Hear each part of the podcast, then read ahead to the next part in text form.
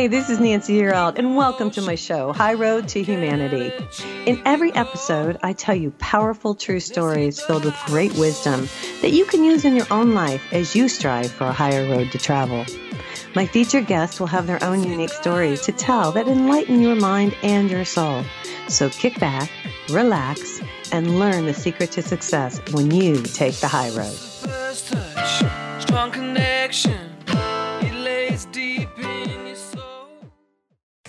Hi, this is Nancy Yearout, and welcome to High Road to Humanity. And I have Joanne DiMaggio here today, and we're going to talk about Edgar Cayce and the unfulfilled destiny of Thomas Jefferson Reborn. And here's the book. If you guys are watching me on YouTube, I'm holding it up. This is a really fantastic book. You have to check this out. But before I bring her on, let me tell you a little bit about what's happening with humanity. And there's a couple things going on I want to read.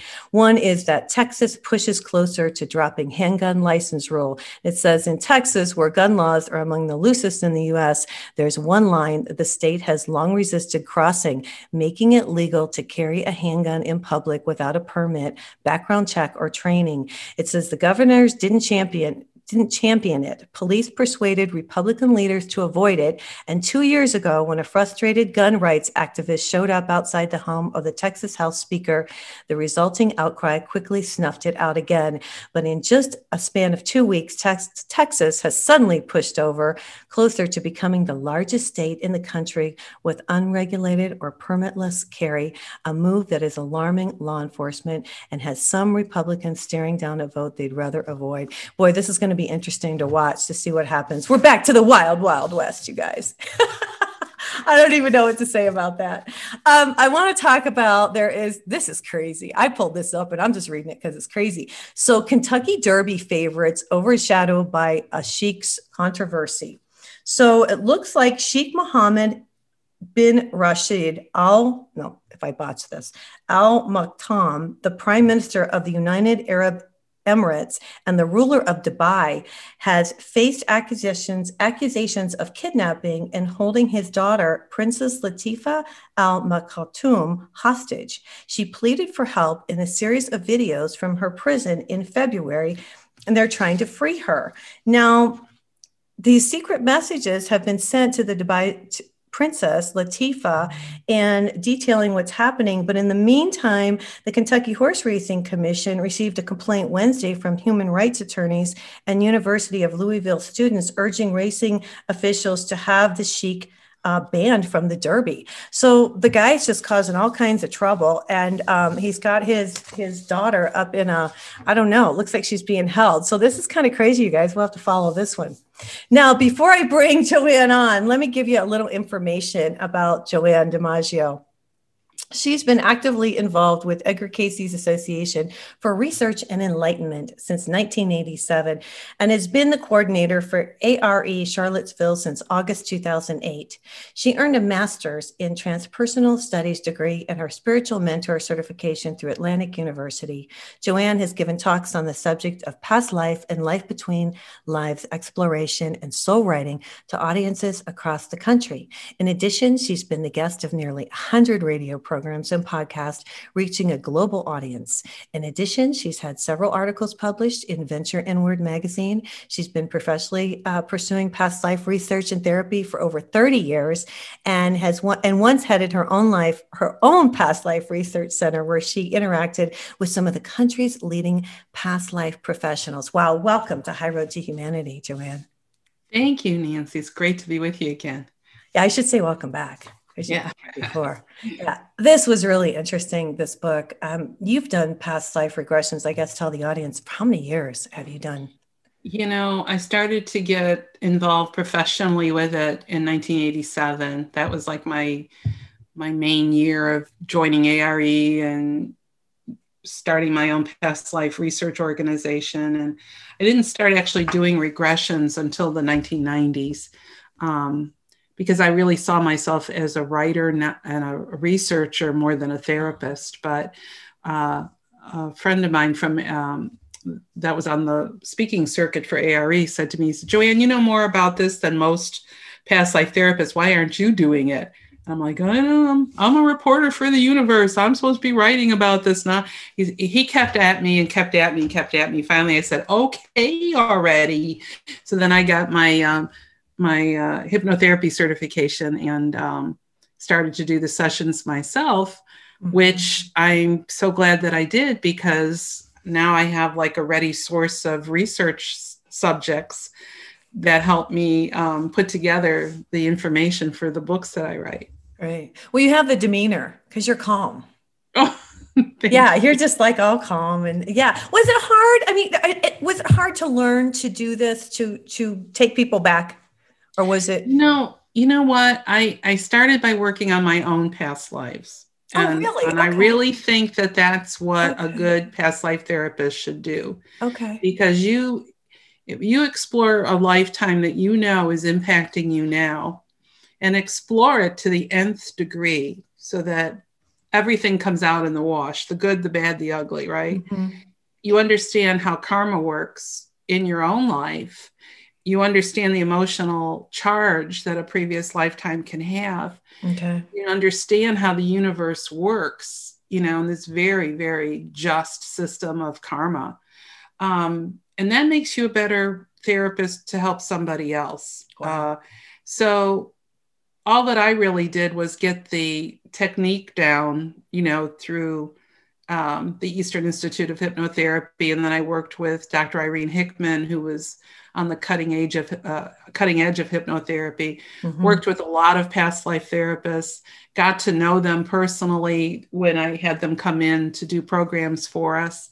So um, and but I also think honestly that I did this work before.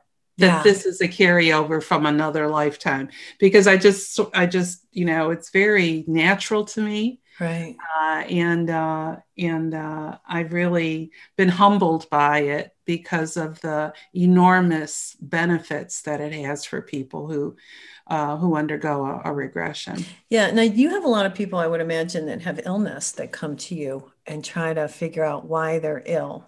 Yeah, yeah. I had uh, did a whole research subject on that uh, that topic okay. for my book karma can be a real pain i love it which was about people that had chronic conditions in this life and they didn't get they weren't satisfied with what traditional medicine was telling them about what so just like with edgar cayce you know people came to him most of the readings he did were health readings because mm-hmm. people were not satisfied with what they were getting, the diagnosis they were getting from their doctor. So they right. went to, to him. So I, I, have uh, done that as well. Yeah. Well, I have a question. So when people come to you for the health reasons, is it, and I'm just curious, is it sometimes because this is uh, something they asked for in this lifetime to learn a lesson, or yeah. is it something that they carried over that they can get rid of? I mean, so you see both? Sure, I see both. We okay. had um, I did 50 people in my regression in my research project, and out of the 50, I think uh, 30 something percent had a spontaneous healing just by going to the root cause of the condition. When they saw where it started from, it it just healed it. It was gone. They didn't have to deal with it anymore. So about 30 something percent. Others, um, for instance, Edgar Cayce would tell someone who was obese that the reason they were obese in this life is because they made fun of somebody that was obese in a previous life. Or somebody that was blind in this life, he said, you, you know, you had uh, gotten hot pokers and, and blinded your enemy in a previous life. So some of it is definitely. Some of it is it, it, definitely cause and effect. Okay. You know? yeah. Others come in with an, uh, a, a, a, disability of some sort to be a role model for others around them. So they're actually teaching the parents. Mm-hmm. This is a mm-hmm. lesson for the parents. Highly evolved souls will come in with some physical condition that serves as um, a testing ground for other people. Like how do how do the parents react to this child coming in with this? Or mm-hmm. or people around him did it teach them to love? Did it teach them to be open and accepting? I mean there's all kinds of layers to it. Wow. but many times it is simply a cause and effect. I i mentioned in my book about a man who had um uh he had arthritis just in his thumbs Okay. Just in his thumbs. And when we went back to his past life, he was a Confederate soldier and he was on a horse and he had a sword and he would go around and when he would attack the Union soldiers, he'd aim for their their thumbs. Oh my gosh. So that they wouldn't Cause so they couldn't pull the trigger. Exactly. Oh my gosh. So oh he comes in and here it is. He's got arthritis, but where is it? Only in his thumbs. So there's one story like that after the other in that book. So it's uh, it was fascinating to me to see how that's this unfolded, and it made so much sense. It really, I know. Yeah. Well, it just blows my mind because it just shows that what you do in life when you're here in these bodies it makes a difference. And I always tell people Absolutely. that whatever you do here makes a difference. That's so crazy. Well, and I I just want to back up a little bit on on this book. What did you hear about this little boy? And you guys, I just want to show this. This this little boy is who we're talking about today. And they call him TJ, but um, Edgar Cayce thought he was Thomas Jefferson incarnated. So maybe talk about that a little bit. We've got about five minutes before we go to commercial break. Just kind of give us an idea of how this came about. Well, in 1987, um, I joined the ARE Edgar Cayce's ARE. And at the time that I joined, a friend of mine who knew I was interested in history, because I was a history major in college, oh. and also knew that I was a writer, said to me, Did you know that Edgar Cayce did a life reading on a baby boy and said that he was Thomas Jefferson?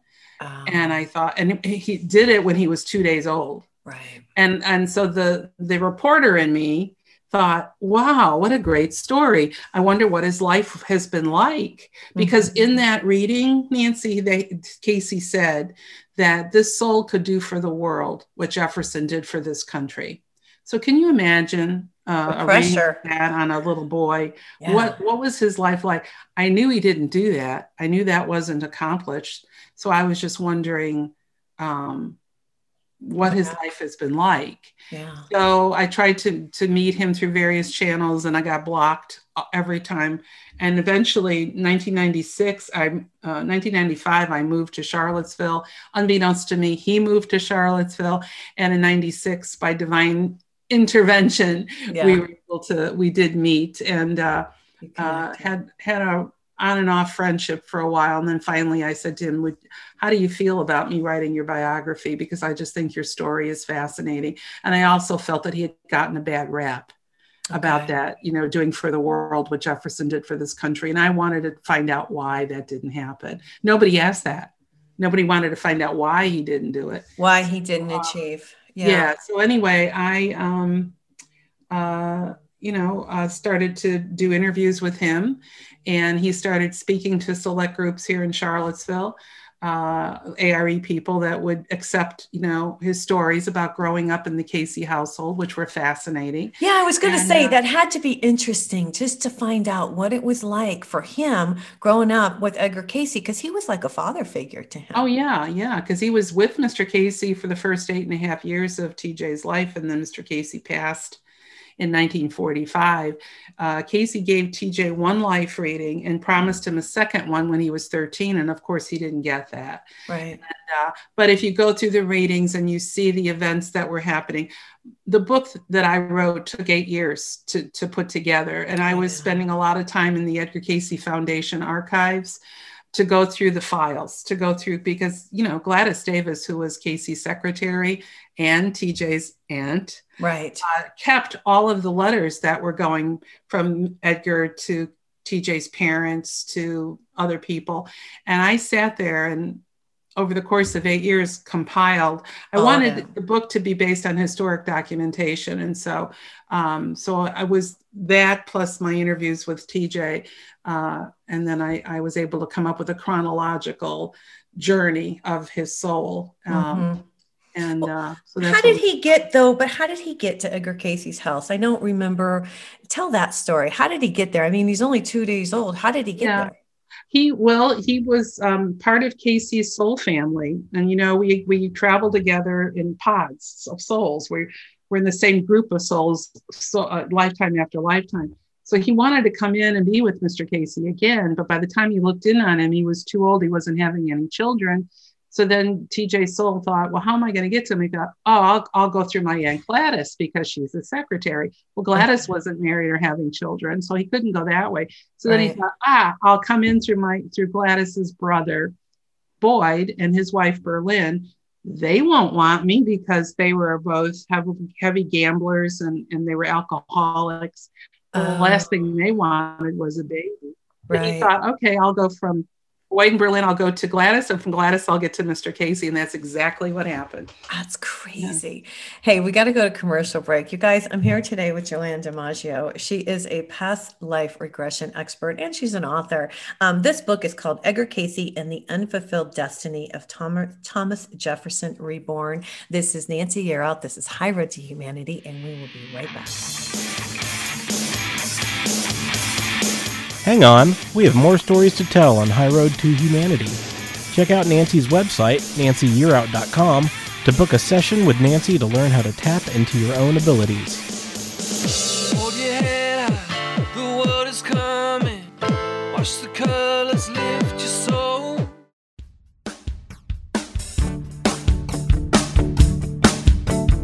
Have you ever been in a situation where you needed a miracle? I think most of us probably have.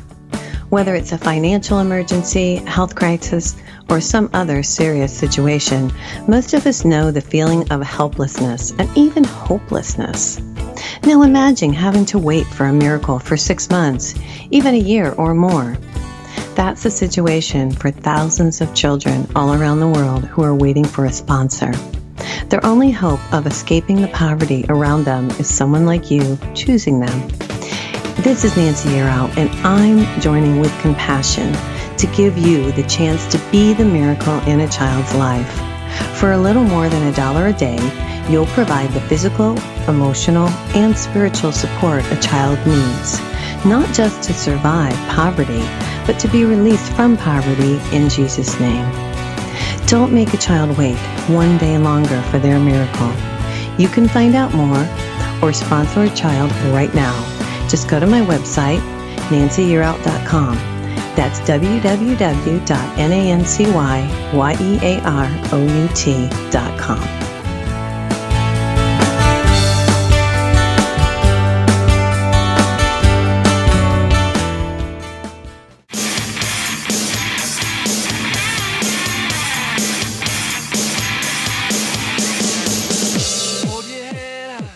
We want to thank you so much for listening to High Road to Humanity. This is where Nancy and her guests tell stories that will guide you and enlighten your mind and soul. Now, welcome back to the High Road. Let's hit Hi, this is Nancy Yearout. This is High Road to Humanity. I'm here today with Joanne DiMaggio. We're talking about Edgar Cayce. We're talking about TJ. Now, his Aunt Gladys, I mean, they called her uh, Gladys, right? Is that right, Gladys?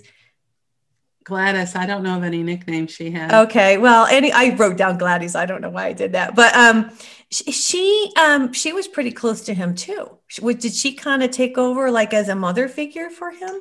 Yeah, pretty much. Uh, he lived with her um, more so than with his own parents. Okay. Uh, and um, and and that's how he was able to be with Mr. Cayce so much because Gladys was there as well, and so um, you know he became part of that family in many ways. Okay. What was interesting to me in the book, and you said he was also Alexander Graham Bell, no, and, Alexander the Great. Oh, Alexander the Great. Okay, I wasn't right. sure. Okay, so Alexander the Great and Thomas Jefferson. So right. he knew when he came in. At, at, was there a point in his life when you interviewed him that he knew that he had these past lives, or is it just that he had this information in his head and he didn't know where it came from? Well, you know, when you're told at two days old that you had been these people, and his his aunt Gladys was reading his reading to him uh, like a bedtime story so that was sort of ingrained in him that he had been Alexander and he had been Jefferson. I once asked him, I said, "Do you believe you were Jefferson because you remember being Jefferson, or right. do you, or is it because Mr. Cayce said you were Jefferson?"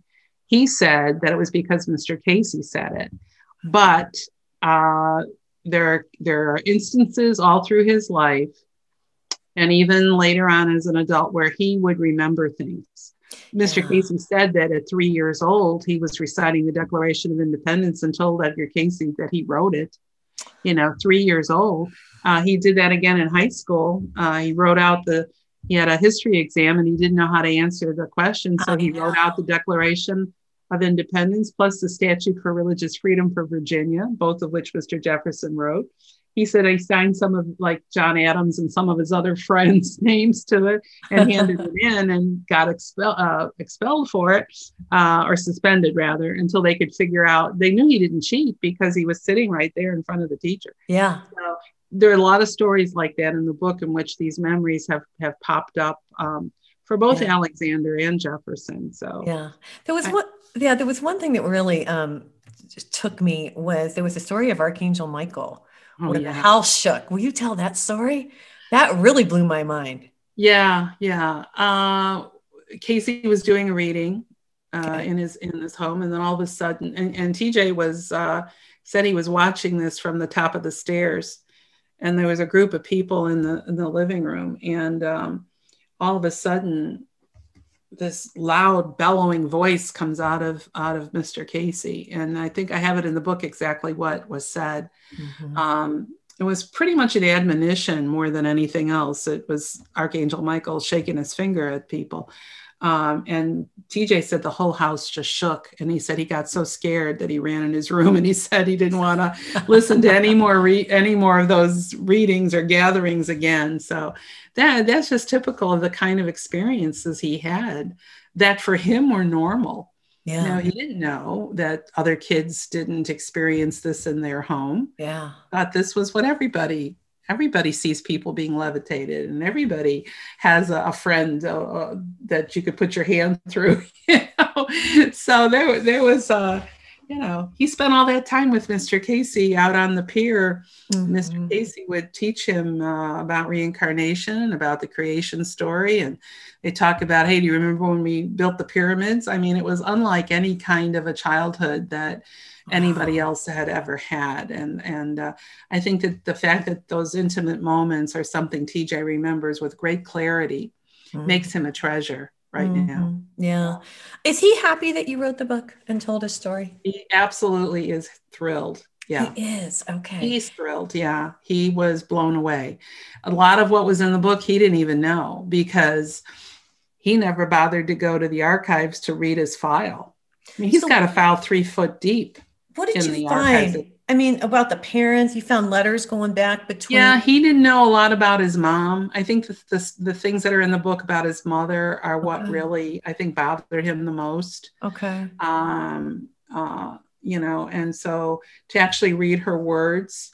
One of the reasons I wanted to use the the uh, information in the archives is because, to me, it was all historic documentation, and I, I Mhm. was taking it word for word of what each person was writing because I wanted them to come alive to the reader. I Mhm. wanted you to feel like they were in the room with you and they're telling you their story from their perspective.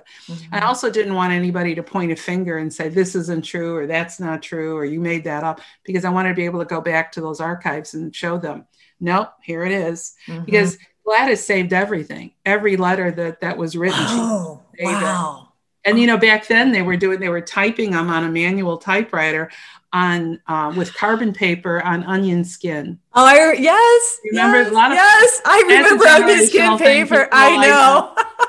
And so when I was going through them, Oh it was like um, I had white gloves on, and each page I felt like was going to disintegrate in my hands. Because they were onion skin papers. yeah, yeah. Oh so I was very, God. very cautious with. Tedious.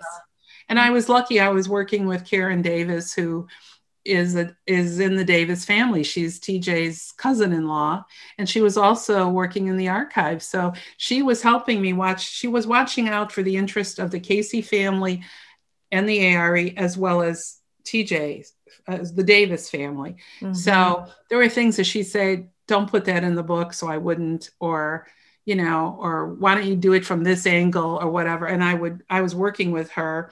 We were very, very careful about how how this was put together. It went, it underwent at least six different revisions. So oh, uh, seriously. I'm very proud of the the end result. And so is TJ. He just was, he just yeah, he's very happy. He's happy. Now, how old is TJ right now? He'll be 85 in June. Wow. Yeah. And what does he tell you fond memories? He, he tells you good memories about him and Edgar together. Only good memories. I mean, he lights up when he talks about Cayce. And the interesting thing about him is that he doesn't talk at all about Jefferson or Alexander. You sort of have to pull that out of him because he doesn't think that's important. And you ask him questions about Jefferson and yeah, Alexander. you know, yeah, we'll we'll you know, but I really think that the the and what I've learned after I finished writing the book mm-hmm. was that that reading that Cayce gave about doing for the world what Jefferson could do for this country had nothing to do with Thomas Jefferson. And it had nothing to do with politics or a global initiative of any kind. Because TJ has always said to me, you know, Joanne, all the answers that humanity is asking questions of are in the readings. Mm-hmm. He said, mm-hmm. everything is there. It's just that people don't know that it's there, you know. And I really think that Cayce was grooming TJ, that that was his true work. That was his mission, was to share information that Cayce taught him. Okay. Uh, and that I think that's why, you know, they're fishing on the pier. He got this little two year old little body sitting next to this very wise older man. And he's just pouring all that information into the vessel of that little boy, mm-hmm. thinking that, okay, when he grows up, he's going to continue this work. Yeah, he was grooming him, maybe. Yes, for, for the work. I, that's exactly what I think. Yeah. You know, and I don't think people realize that that um, I'm actually a member, and you can go into those archives and you can find the information. And so, if there are people who are looking for um, health um, I don't know, I should say cures or different things. I don't know what the proper way to put that. How he, how Edgar would go in and he would go into his trances and he would give the information, and then his secretary would document it all. So right. it's all there. It's all there. There's 14,000 readings in total. 12,000 of those are health readings.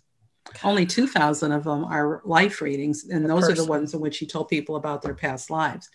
But the Cayce remedies were so far ahead of their time. That's why he's known as the father of holistic medicine. Mm-hmm. So far ahead of their time. They're just we're just catching up to him now. The mm-hmm. remedies are still out there. The original recipes are out there. So whatever um, when I did my physical karma book, you know, I I spent a lot of time going through um, the different types of uh, chronic conditions that Cayce was doing readings on, mm-hmm. and then pulling information out uh, out of there. Um, but yeah, I mean, companies like Baar, uh, you can get the original uh, remedies using the original recipes.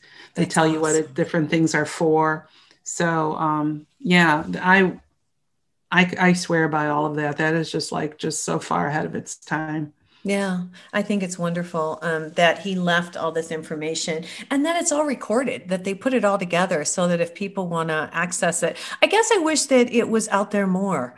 And and it's sad that TJ uh, um, wasn't. Uh, or didn't you know do this type of work that yeah. you know edgar had thought that he was going to do i guess my biggest question when we come back from commercial break is uh, why didn't tj get a past life regression so we'll talk about that. All right. So this is Nancy Yearout. This is High Road to Humanity. I'm here today with Joanne DiMaggio. Joanne, how do people get in touch with you to do a? Uh, um, I, would love for them to visit my website, which is joannedimaggio.com, J O A N N E D I M A G G I O.com.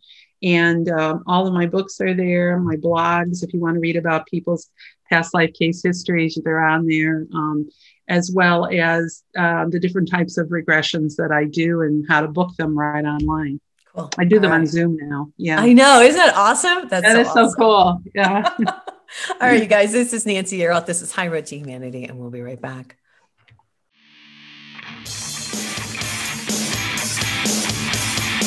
Hang on, we have more stories to tell on High Road to Humanity. Check out Nancy's website, nancyyearout.com, to book your first 30 minute coaching session for free to get you on your high road.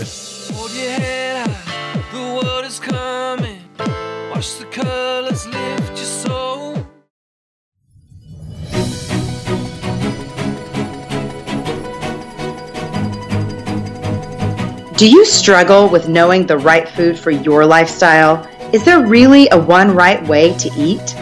As a chronic dieter, I was always so confused by the food rules and the fad diets. Where to even start? That's why I decided to go into health coaching. As your health coach, I will help you find the solution that is right for you. I will help you find balance. Unlike most dietitians and nutritionists, I focus on a whole person approach, not just food. I address stress, sleep patterns, underlying root issues, and so many other contributing factors to health. And as a mental illness survivor, I love talking about ways to fire up brain health. If you're interested in learning more and maybe even a complimentary consultation, contact me at www.sparkingwholeness.com or message me on Instagram through the handle Sparking Wholeness.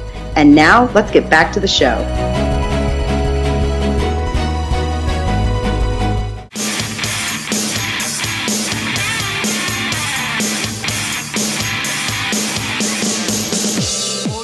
We will be right back on High Road to Humanity. Make sure you subscribe to the podcast on iTunes, iHeartRadio, or download directly from Nancy's website, nancyyearout.com, so you never miss an episode of The High Road.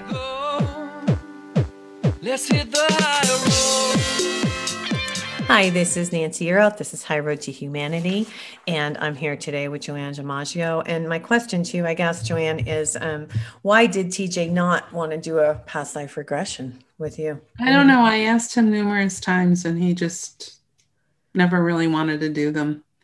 And I had actually suggested to him once. I said, "You know, I have, I think I have a way of fulfilling Cayce's um, prophecy about you. We what we could do is." Why don't you let me regress you? We'll, we'll have your current personality go in the background and then the Jefferson personality can come forward and then you can just start talking. I said, because you said you know how to solve the world's problems. Well, we why don't you share that and, and we'll do that. But he never wanted to do that. So um so I didn't push it. Yeah. Yeah. I just wonder if he was like, he must have been afraid, maybe to do it. I don't know. That's I don't think he thought it was. I don't think he thought it was important. To be honest with you, like really? I said, his whole, his whole focus was on Cayce. It wasn't on Alexander or Jefferson or you know Sulanon, who he had been in Atlantis, or mm-hmm. the the fellow he was in uh, in early France. Um, those are the only four. But he knew he had been also with Cayce when Cayce was in Egypt, um, mm. and uh, uh, you know, but he, that to him was not an important. He understood in great detail how reincarnation, reincarnation works and about karma. But he didn't feel the need to really explore his own past lives for any reason. He was more about we've got some problems in the here and now, and let's figure out the answers because they're already in those readings. Let's let's find them and apply them. Well, and I'm I'm curious about so Cayce dies and he's what? Like, how old was he when he died, when Cayce died? How old was TJ? Eight and a half. Okay. So, what happens to TJ once Cayce dies? Well, you know, everything at the ARE was centered around Cayce. And when Cayce was gone, he said there was nothing but chaos going on. They were running around trying to figure out how to save the readings. That's Gladys's, uh, all of her energy was going into that. So she really couldn't watch TJ. Mm. Um, nobody was there to kind of take him under their wing. And so he got thrown from pillar to post, basically. You know, he spent a little time with his mother, then she shipped him out to the grandmother in Ohio. And then he went to an aunt and uncle. Yeah, I read that. stable, he did not have a stable home life. He went to multiple schools in one school year.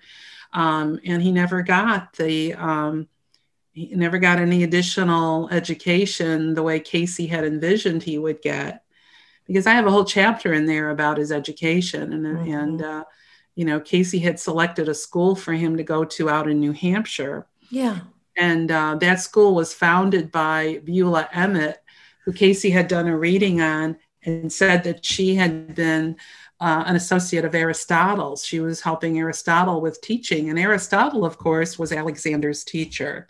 Uh, and so Cayce felt like, okay, that'll we'll work. Get, we'll get this soul to to this woman, this soul who knew him from before, and he'll be set. And he was all set to go to that school. And then at the last minute, his mother changed her mind and pulled him and said, no, he can't go. He was okay. six years old. and they were only it was a high school so they were that she was mrs emmett was making an exception for tj to go to this school but it didn't happen. And uh, and all through the, the whenever cayce talked about tj he would say you know he can do this provided that this happens. So he people focus only on the yeah he's can do this. They don't bother to read the part about you know provided x y and z happens you know? So he gave very explicit instructions on how to raise that child and his tj's parents ignored it didn't ignored. do it. at all you know what it makes me think of when you're talking about this is we come in here tj had this idea or jefferson before he came into this life of how he was going to do it but it didn't work out that way no and no, it's we have free will we have free yeah. will yeah well yeah and that's what i want to yeah and that's yeah. we have choices to make and and we make the choice you know and did it get to a point where he could have like he could have continued his education on his own at a certain point but he chose not to? I guess that's what i'm thinking about. Exactly and that's why i don't sugarcoat the book. I don't you know i don't defend him all the way through because okay you can't do you can't make your own choices when you're eight and a half years old. Right. But by the time you're 18 you sure can. Mm-hmm. yeah. You know and he didn't. He became pretty much like a resident hippie. I was going to say, what did he do for his? Um, yeah, talk to me about what he did do with his life. He's 80 some years old. So did he have children? Did he get married? What he has even, he's been married several times. He's had okay. children by several marriages. Okay. Um, he uh, had odd jobs. You know, he was a disc jockey. He wrote ad copy. He worked in retail. Uh, you know, he, his last job was roasting coffee beans at a local coffee shop here in Charlottesville. He had nothing. The, the desire he had most of all was to work for the ARE. Okay. He, he was he would have been happy just to cut the grass there, oh, but they never would would hire him. And, Why? Um, Why wouldn't they hire him? I'm not sure. I mean, because all those people are gone now. Yeah, um, that's kind of weird, huh? Yeah, uh, yeah. Huh. I think he developed. Uh, a less than positive reputation. Okay. And I think that they felt he was an embarrassment. Oh my and, gosh. Uh, and so they just shied away from including him in anything. Oh. And uh, it was very sad, very sad indeed for him. The closest he got was he worked for the Heritage Store in Virginia Beach, and they were selling Cayce remedies and and things like that. Um, wow, how sad! It is sad. That, that and, is really terrible to hear that. I yeah. Just, wow. Yeah.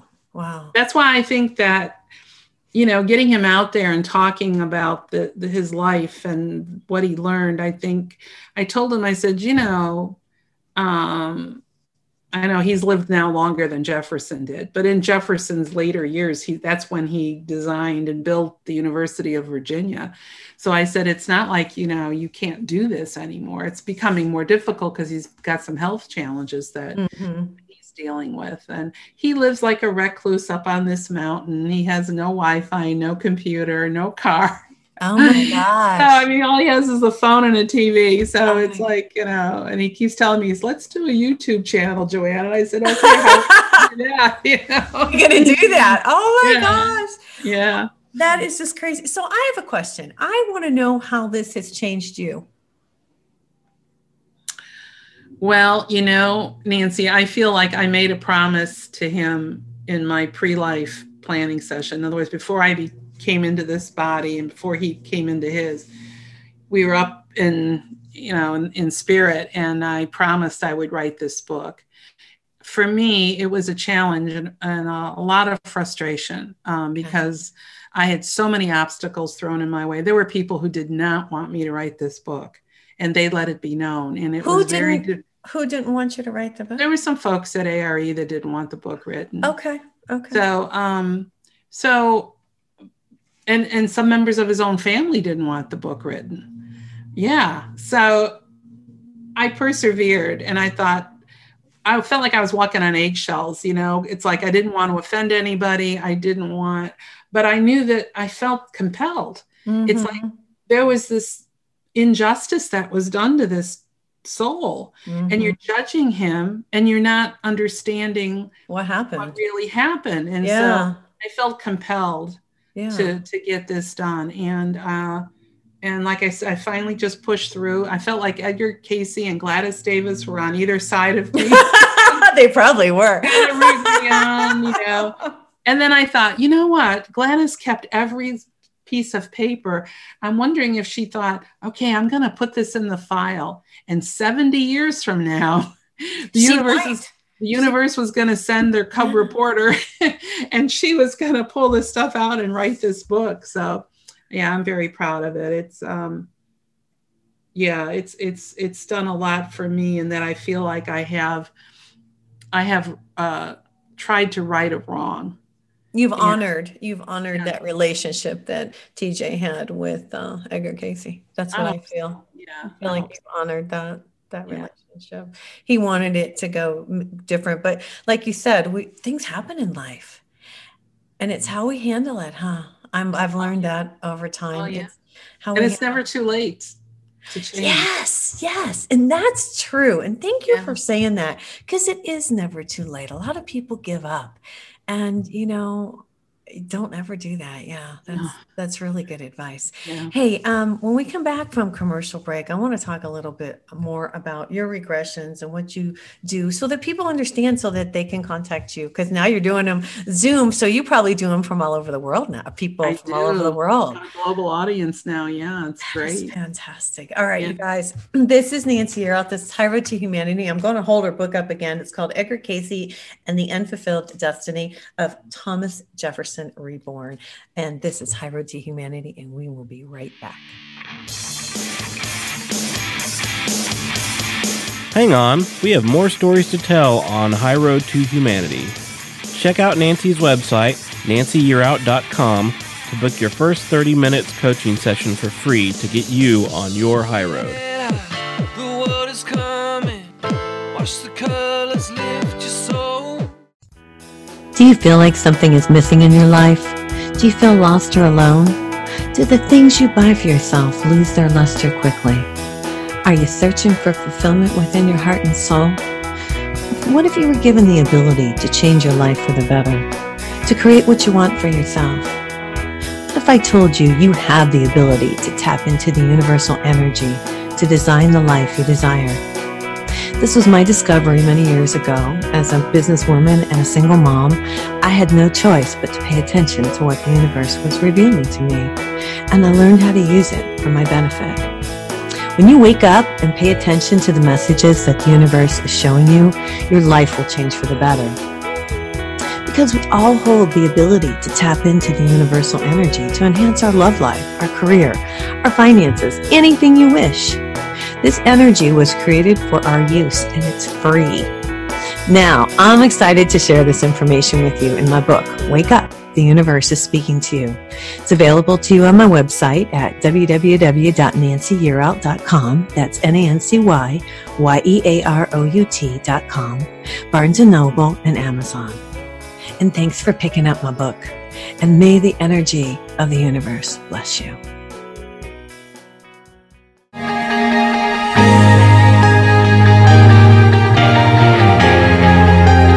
Join the millions of women each month who listen to Wise Health for Women Radio. Women are pressed daily to give more, learn more, and be more, often at the expense of mind, body, or spirit. Join us for revitalizing conversations on fresh ways to view your limited time, encouraging new, healthier perspectives. You provide a special spark to those around you, and you manage many roles entrepreneur, mom, wife, coach, friend, daughter, and more. Here's a great way to inspire and nurture you. On Wise Health for Women Radio, host Linda Crater and her amazing guests share how to move toward your wishes and dreams and find what is possible in your busy life. If not today, then when? Take steps to flourish over 40. Join us on Wise Health for Women Radio, Tuesdays at 11 a.m. Eastern Time, on iTunes, and more at wisehealthforwomenradio.com, helping women thrive.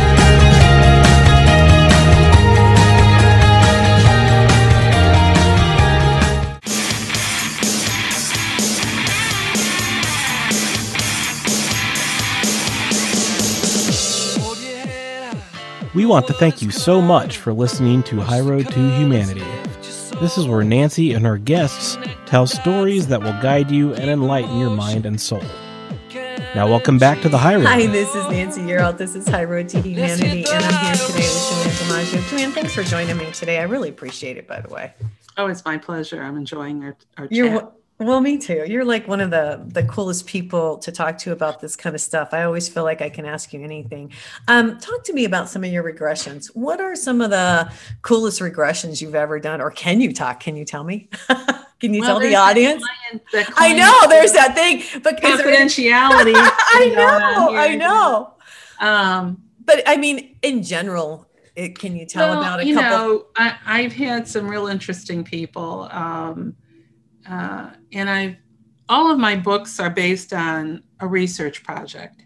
okay. And so, in the course of, I'll figure like I want to do something on physical karma, or I want to do something on the pre-life planning session. And so, you know, you bring people in and you do the regression, and then, you know, you you sandwich all that information together. So, in the course of all the years I've been doing this, there are some people that have had lifetimes that have really uh, stood out.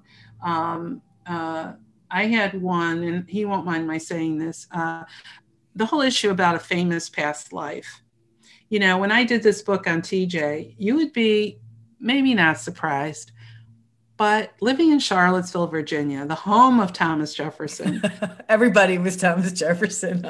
yes, there are many, many Thomas Jeffersons in Charlottesville. And one of them in particular con- contacted me and said, you know, you've done a disservice to humanity by not including the rest of us. And I'm like, rest of you. I subscribe to the one soul, one body theory, you know, uh, and others, of course, don't. But there was one fellow that I, I did uh, several regressions on, and he, he had, uh, he said that he was the reincarnation of Stonewall Jackson. oh, Uh, and, um, and if you saw a picture of them next to each other, you would, that's, you would you say for know sure. other- yeah, they're identical.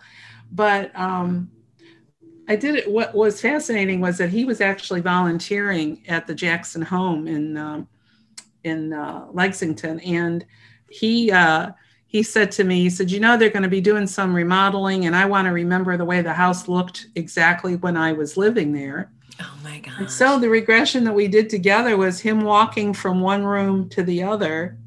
Because, oh, if I turn right, what do I see? Oh, yeah, this is what we had over in this room. And he would went through the entire house like that.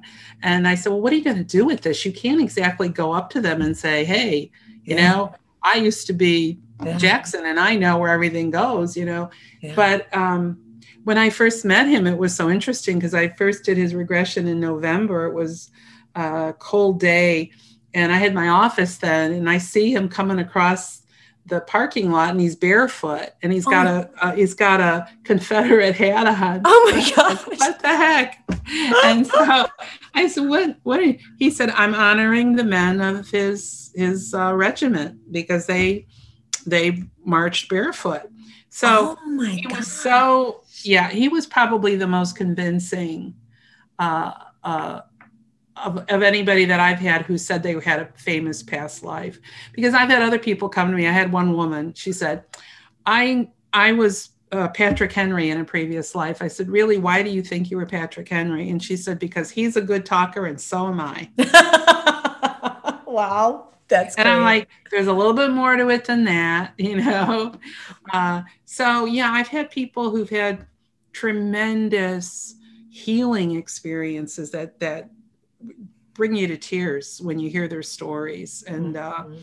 you know, I had a woman who was a psychiatric nurse, 71 years old at the time, and she was having night terrors all the time uh, because she kept dreaming she was in a concentration camp. oh my gosh. And so her husband called me and he said, Could you please include her in your project? I was already finished, but I said, Yeah, I'll let her come in. And we took her back. She did not, she hadn't been in the Holocaust. She had been earlier than that. Oh. But as a child, her her situation was identical to what it would have like she was sexually abused. She didn't have enough food. She was cold. She didn't have enough clothes. She didn't have any blankets. Um, so a lot of a lot of the same sort of of uh, events happening. After her regression her husband uh, i saw them a few months later when the book was published i did my launch party. Yeah. and her husband and she came up to me and they had tears in their eyes. And he, she, he said she hasn't had a night terror since you did that regression with her.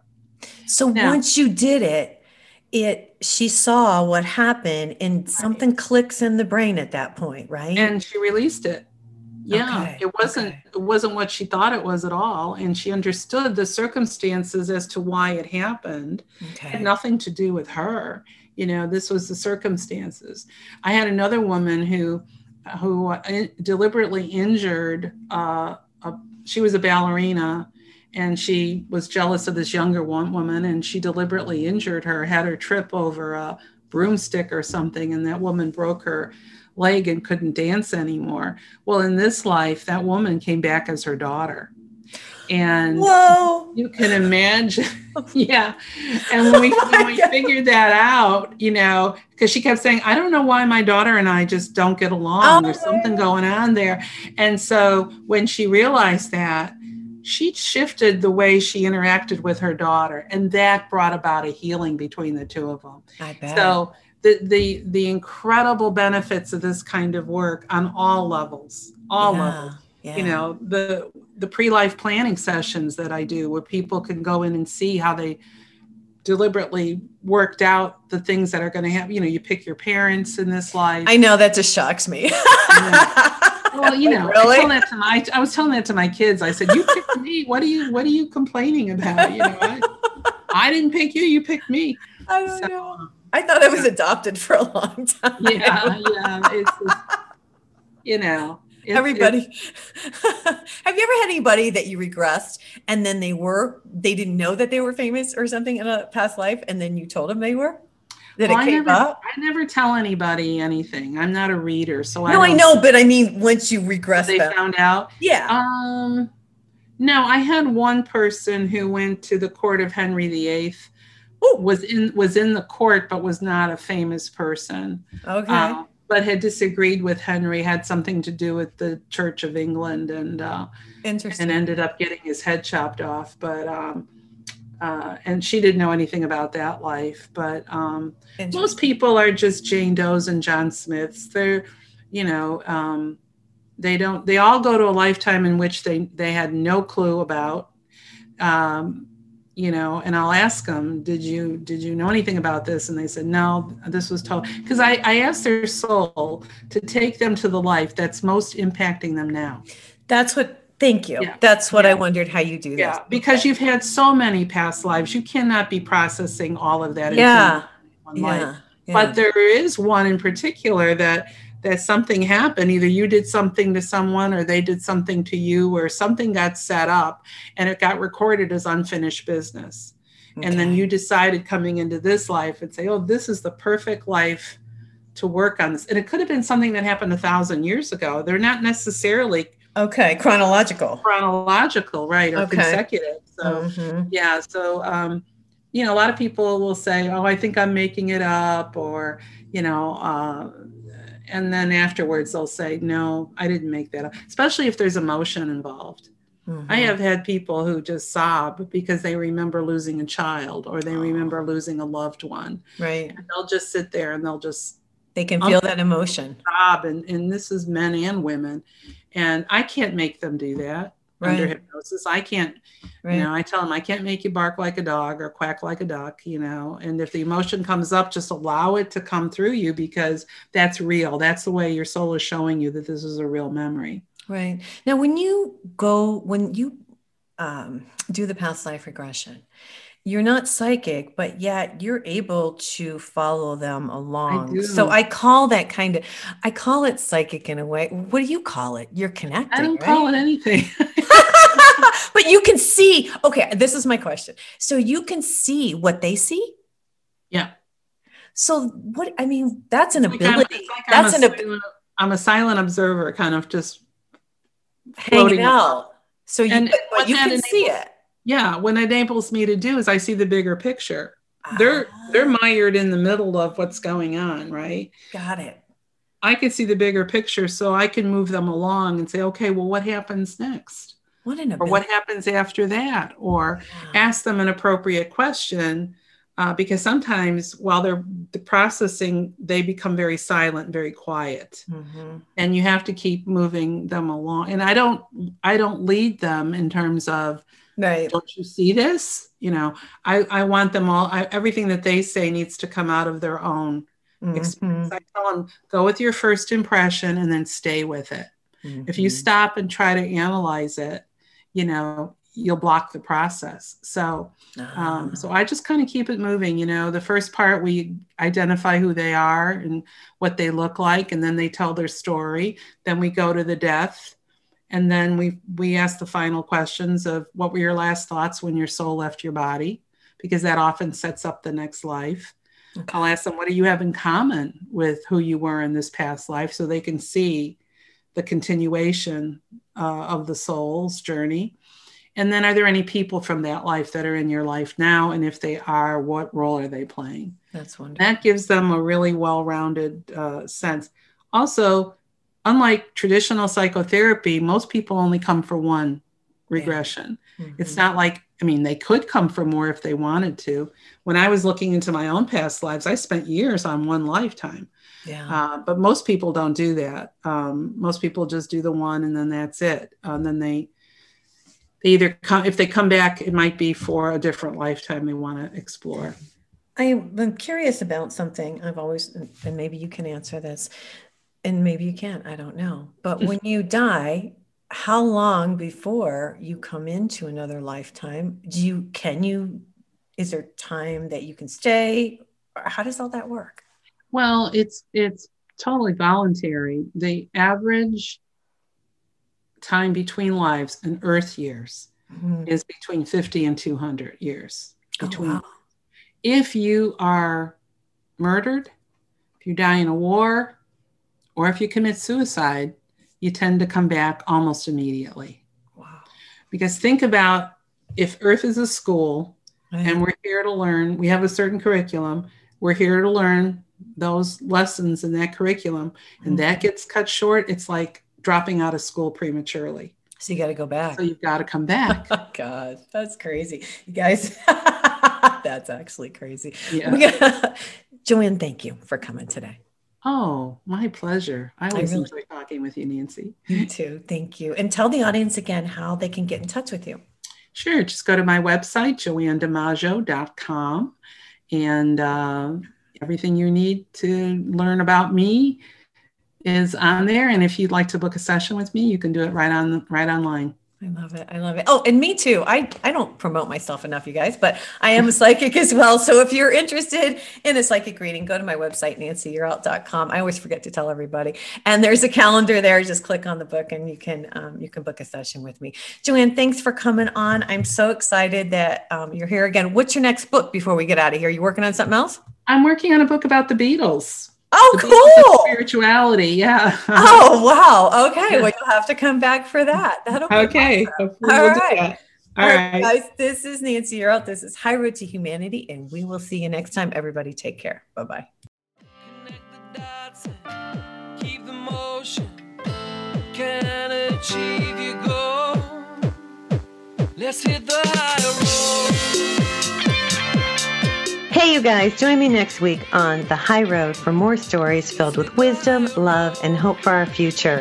Have a fabulous week and know that by staying on the high road, you will make it to your destination.